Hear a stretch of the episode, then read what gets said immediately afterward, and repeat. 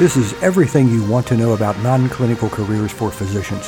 For Third Evolution, I'm your host, Robert Priddy. If you're thinking about starting a business, any business, I want to give you this thought. Great ideas are a dime a dozen. Good implementation is priceless. Does that surprise you to hear me say this? I've listened to the great ideas of hundreds, if not thousands, of physicians. However, very few, very, very few ever talk to me about how their idea will be implemented. Again, great ideas fail daily. You can even Google the greatest product failures of all time. They include things like the Ford Edsel, Sony Betamax, uh, the new Coke, smokeless cigarettes. It, it's, it's a wonderful list of interesting products, some you heard of, some you never heard of. The point is this. They all failed because some step in the implementation process wasn't fully thought out, and one or sometimes more than one element of implementation resulted in the failure of a really good product. And I hear about really great ideas every day. One particular physician offhandedly told me about a sports drink he and a friend had developed. He explained that in reality it was three sports drinks. That is, one drink that you used before your exercise, one that you used during your exercise, and one afterward. I thought it sounded pretty interesting, and I suggested it was something he really ought to pursue. Well, he declined. He he just didn't think anyone would buy three sports drinks to be used in combination, not not even professional athletes. Well, it wasn't too long after our conversation that I saw an ad from Gatorade, probably the leading company in sports drinks and nutrition in the country. They were introducing their G series of performance drinks, advertised as one called Prime, two called Perform, and three called Recover. Three sports drinks designed to be used in combination before, during, and after exercise. Well, unfortunately, my client had had nothing to do with the G series. A really, really great idea. But, you know, Gatorade has continued to, to expand on this pr- approach to energy, hydration, and recovery in different ways to this day. I have other stories, some not quite so dramatic, and some that may sound very familiar to you. For example, have you ever said or heard an associate say, "I know how to help physicians have more successful practices. You know, I've advised colleagues for years, but how can I make a living offering my advice?" Well, that's called consulting. If you speak with successful consultant entrepreneurs, what you'll find is this. They generally split their time among delivering services, selling services, performing necessary background, I'll say sales, marketing, research types of activities, and managing the business of their business. And in a very successful consultancy, the division of their time will look something like this. About fifty percent of their time represents delivering billable services. About thirty percent of their time is geared towards selling services.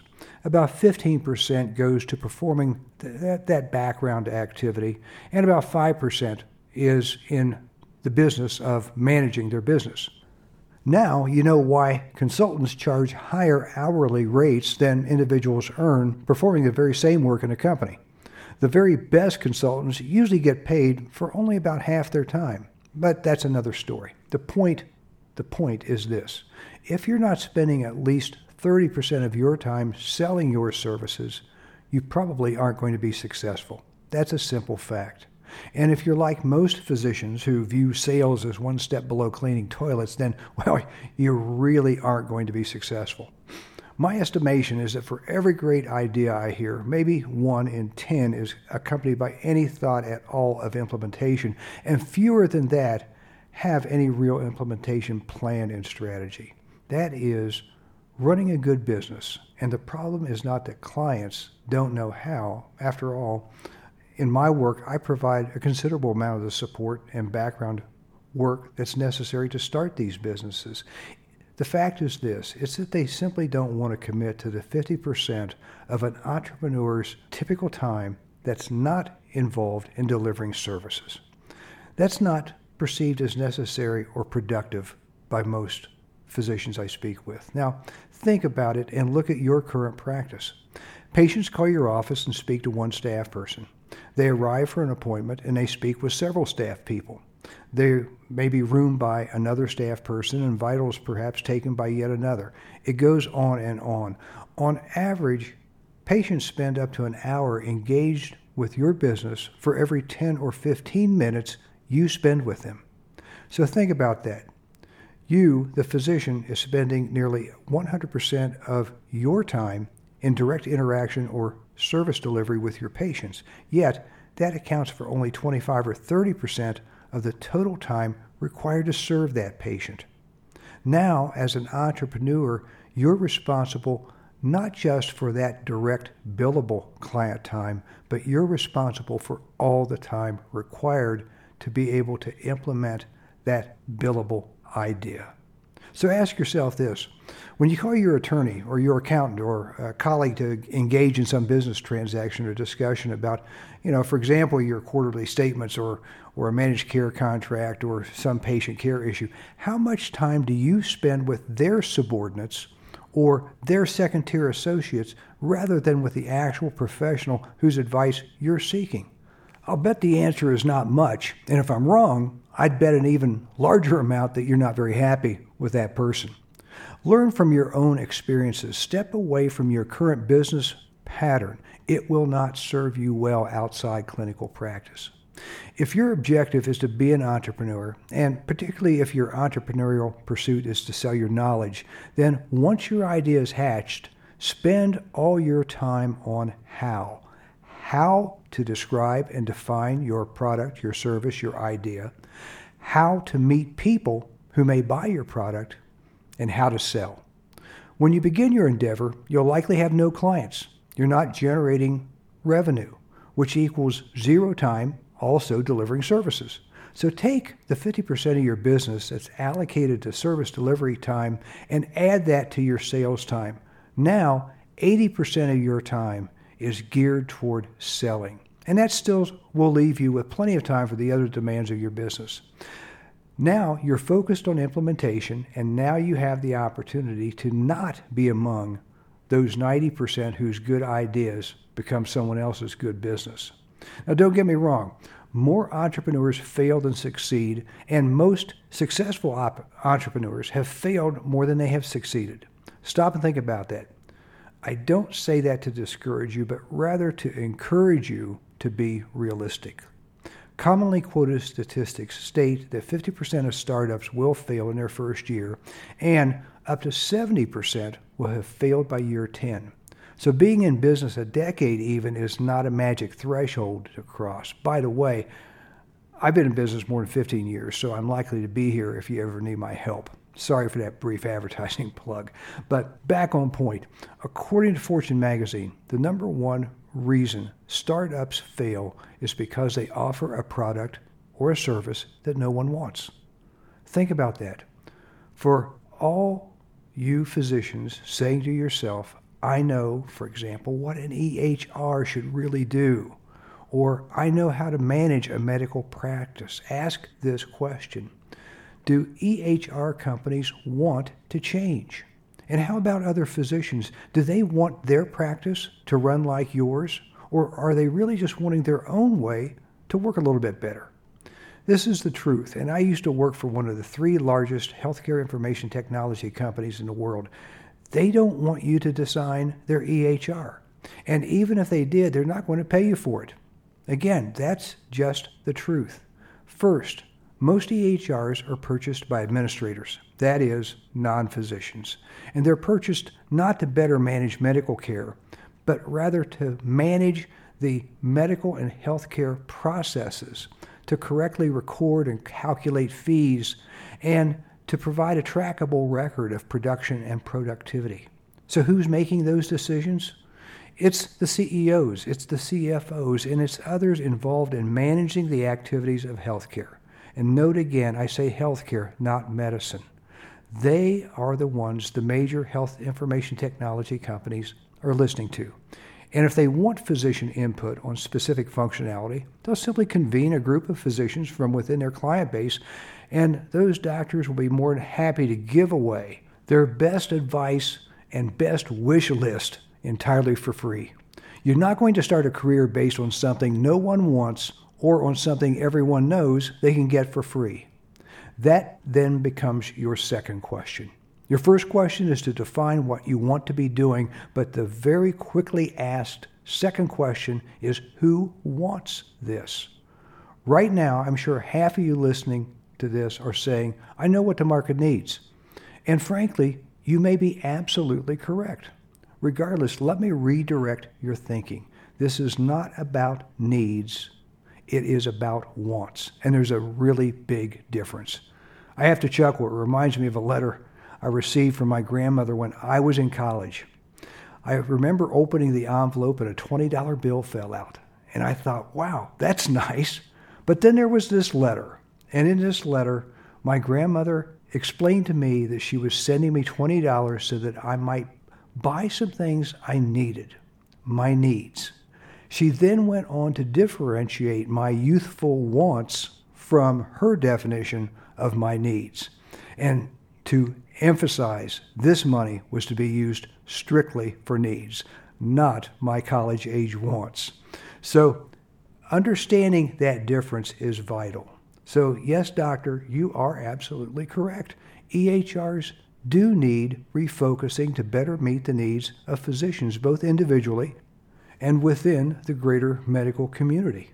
But neither E H R companies nor those who generally write the checks for E H R systems care about those changes.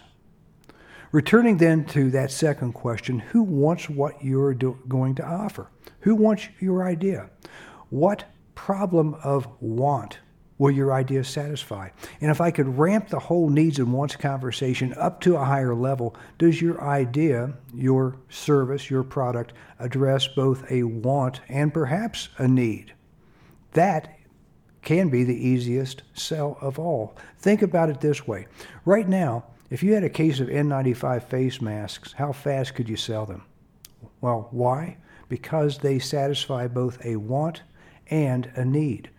People want them, and they want them because they need them. During times of crisis, needs and wants, wants and needs, they sometimes merge. During times of crisis, logical needs may begin to outweigh illogical wants. Again, using today's pandemic as an example, we need very sophisticated healthcare planning to analyze and define the spread of COVID nineteen, and also to allocate scarce resources for the best possible outcomes. In normal times, many in our government and leadership would advocate against that level of centralized control and management of healthcare. Many don't want that type of government intervention, but during a crisis, the want and the need can merge. As you consider your great idea, does it have relevance in crisis management? Stop and think about that. We now have, and are very likely to continue to have for some extended period of time, a focus on better managing the next healthcare crisis. Does your great idea, or can your great idea, be presented in some way that it might be called a crisis tool? That's just a thought. Consider this, though. Returning to your ability to influence or your interest in influencing electronic health record development, right now, physicians and nurses don't have enough personal protective equipment. However, it's been shown that in some situations that P P E exists within a vendor's warehouse.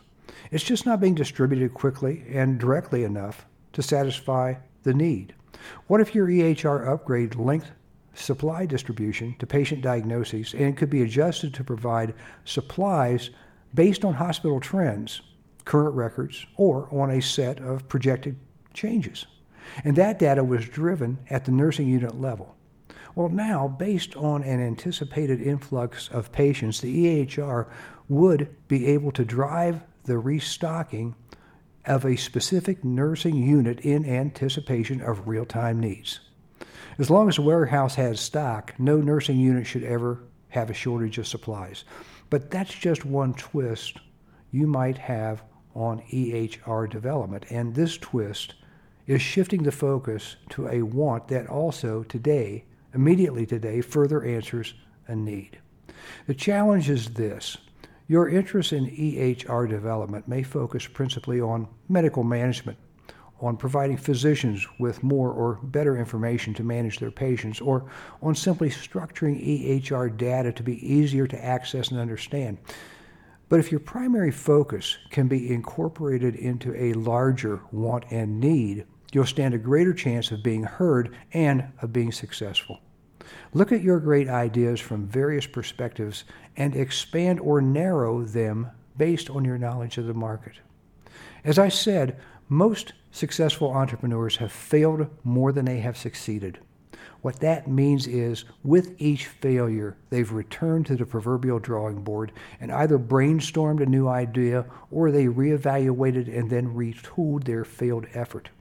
Again, implementation is often more valuable than the product or the service. Let's face it, have you ever heard of Popeil Pocket Fisherman? If you haven't, Google it. It's a plastic fishing rod that literally, literally folds in half to fit in your back pocket. Highly needed for those spontaneous sightings of Moby Dick on the horizon. Well, hardly. But Ron Popeil is a marketing genius, and he created a want, not a need, for this little tool. He's done the same for a litany of products that generally don't fall into the range of need, but he has built and created an exponential want factor. What then is implementation? First, you have your idea. That is what you want to do. Second, you vetted that idea under the spotlight of, is it wanted? And is it needed? Frankly, I believe need provides a certain safety net in decision-making, but it's generally a false premise, and in normal market conditions, generally, at best, a second condition behind want. There are exceptions, of course, even, even in normal times. My wife, for example, never wants to buy tires, and I mean never. She considers buying tires for her car a necessary, needed evil. But in normal market situations and in the context of what I've seen my clients interested in doing or developing, need at an absolute level, like tires, it's rarely applicable. If something represents that level of need, it's likely already in the market and very hard to compete against, displace, or improve on. Most of the entrepreneurial endeavors I see physicians engaging in are predicated on their personal knowledge base, and often strictly on imparting that personal information and knowledge to others within healthcare. That's what I'm going to focus on. If you're traveling down a different path, and I've not yet produced a podcast or blog post on that topic, just call me. I'll be happy to discuss your objectives with you. But again, back on point, implementation in the beginning is a factor of six principal elements. First, you have to know what you want to do. First, you have what I will simply refer to as your idea, your product or service, again, here and after, again, your idea. Second, you vetted your idea. You know it's wanted, and you know whether or not it is also needed and in what context. Third, you've produced at least a rudimentary business plan. Now, the scope of your business plan depends on how your plan will be used, who's going to see it, and why. Let me give you an example.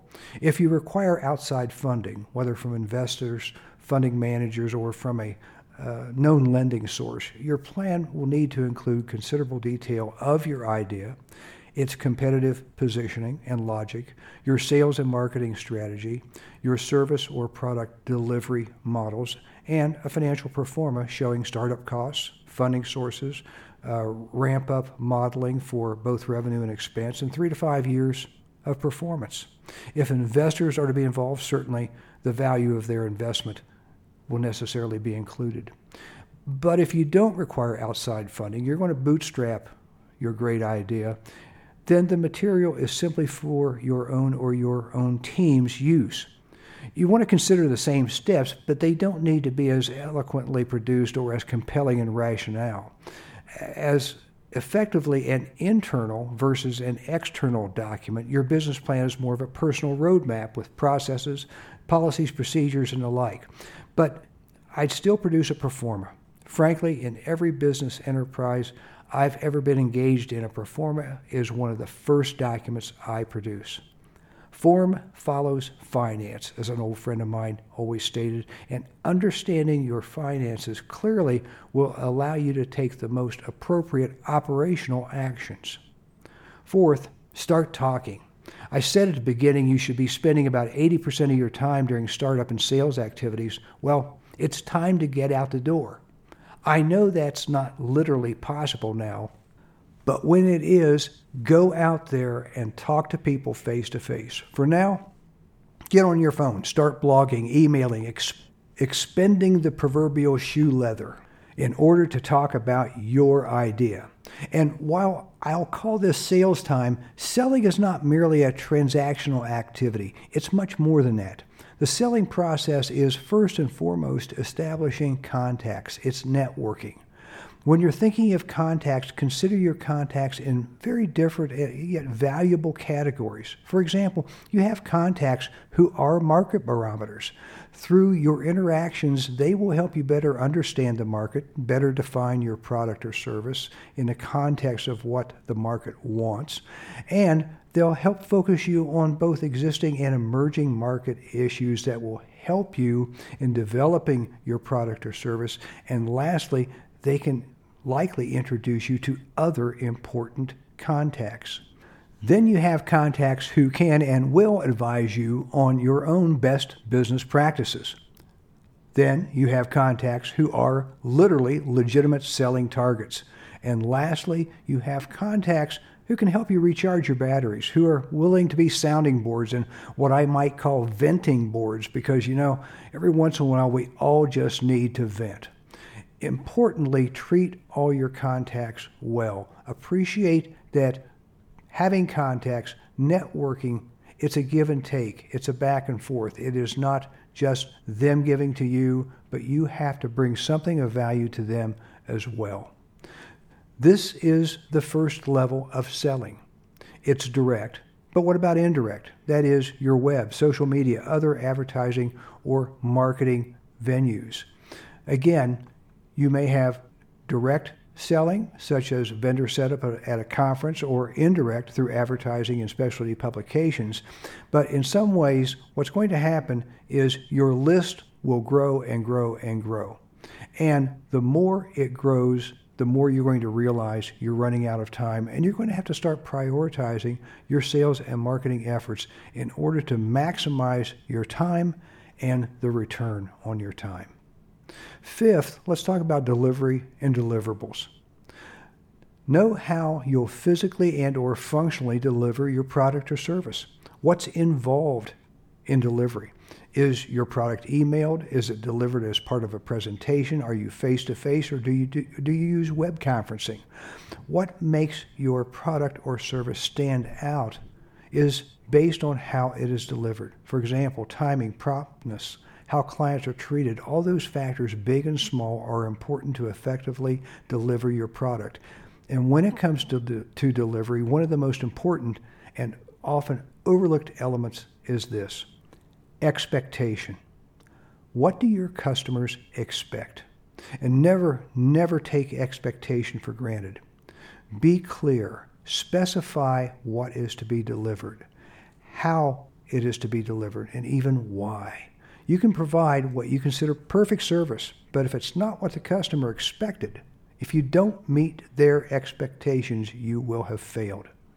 And if you keep returning to the core element of why businesses fail, they fail because they don't deliver what customers want. You know the critical factor against what you must consistently measure your idea and how it is delivered. This is it. Are you delivering what your customers want? I constantly ask my clients what they want. What are their expectations? You know, I ask if they believe their expectations are being met, and if not, what's missing? Meeting expectations and satisfying the wants of your customers is most often reflected in the nuance. It's the details, it's the small things of your delivery and your deliverables. Sometimes it's simply a matter of explaining your deliverables in the right context. Sometimes it's about about timing. Regardless, know what your customers want, know what they expect, and it's much easier to deliver the right product or service. Sixth and last, what's your branding and your packaging? In other words, what's your look? What are your colors? Think about your packaging in terms of what you might call hard copy and electronic. What do you want to convey in your packaging and your brand? What is your image, both your business image and your personal image? What is the quality factor of the materials that you use? Do your colors, your graphics, all your visual elements of your brand convey the image you want? And can you explain your branding or imaging? Can you explain what your packaging means? For example, I'm often asked, why is my company called Third Evolution? Well, it's a simple explanation, but it's twofold. First, working with me represents a third step in a physician's career path. The first was education and training. The second is practice. And a non-clinical transition represents their third, their third evolution. And it is an evolutionary activity. The second ex- explanation is even more simple. This is my third iteration of this business. I began working under the corporate umbrella of another company. From that company, a physician associate and I broke away to start our own business, and upon his retirement, I rebranded the business, and I've been running it ever since. So you see, my name has meaning, and it makes sense, and I can explain it in about thirty seconds. Well, literally thirty seconds. And you should be able to do the same. As you consider delivery, branding, and packaging, look at the details, the small things. It may sound silly, but when it comes to customer service, whether during my days in retailing, publishing, or healthcare, I always said this, a smile and politeness cost you nothing, but they can earn you a great deal in return and respect. I hope this discussion has helped you focus on the difference between a great idea and great implementation. I hope you see what an initial list of the details you need to address are, and I'm certain that as you immerse yourself in your idea, you'll uncover many other details that will be critical to your success. And it will be your attention to those details that allows your great idea to be a great success. I'll leave you with one more brief story. Many years ago, I worked with a boutique healthcare consulting organization. I met one of the principals at the airport in the city where my first assignment was to occur. Upon introducing myself, I started to explain a bit about myself, intending to rely on my stump speech, but he quickly waved me away with his hand and interrupted to say, "Bob, I really only have one question for you. Has anyone ever paid you for your opinion?" I was a bit startled by the brusqueness of his question, but when I responded in the affirmative, he simply smiled and said, "That's all I need to know." Now, I know many physicians whose opinions are sought out on any number of topics and issues by their peers, by hospital administrators, and by vendors. But the simple test of how much your opinions are wanted is this: has anyone ever paid you for your opinion? As always, if you have questions or comments about this podcast or any other issue of non-clinical careers for physicians, please don't hesitate to contact me at seven two zero, three three nine, three five eight five. That's for voice, message, or text. For Third Evolution, this is Robert Priddy. Thank you for listening.